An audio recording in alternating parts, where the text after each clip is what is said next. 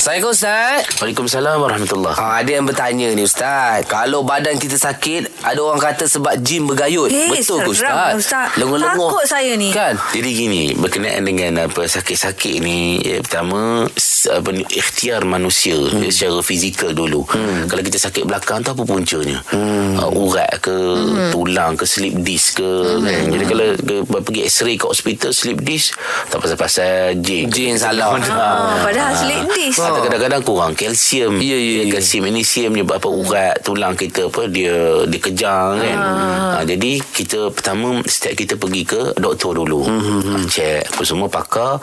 Okey kalau tak ada apa simptom-simptom apa menunjukkan penyakit disebabkan oleh penyakit-penyakit fizikal, uh, barulah kita apa ni pergi kepada perubatan Islam. Islam. Maknanya mm, begini ya, pergi ke doktor tu perubatan Islam juga. Jangan salah Ha, faham ya. Ya, ya, faham. ya. Tapi yang ni kita kata perubatan yang yang melibatkan uh, unsur kerohanian sebab Hmm. dalam Islam uh-huh. mana jin syaitan ni ada. Ada, Dan weh. dia sebenarnya memberi bekas kepada fizikal manusia. Hmm. Uh, sebab Nabi beritahu syaitan itu dia kita berjalan dalam tubuh badan anak Adam manusia ni melalui uh, aliran darah kita. Aliran darah. Hmm. Ada juga Ibnu Qayyim Al-Jauziyah. Ibnu Qayyim dalam kitab dia Tabun Nabawi pun uh, tentang perubatan uh, ikut cara Rasulullah ni mak- maksud dia apa dia membahas apa ni perubatan uh, menurut perspektif Islam yang datang daripada Nabi.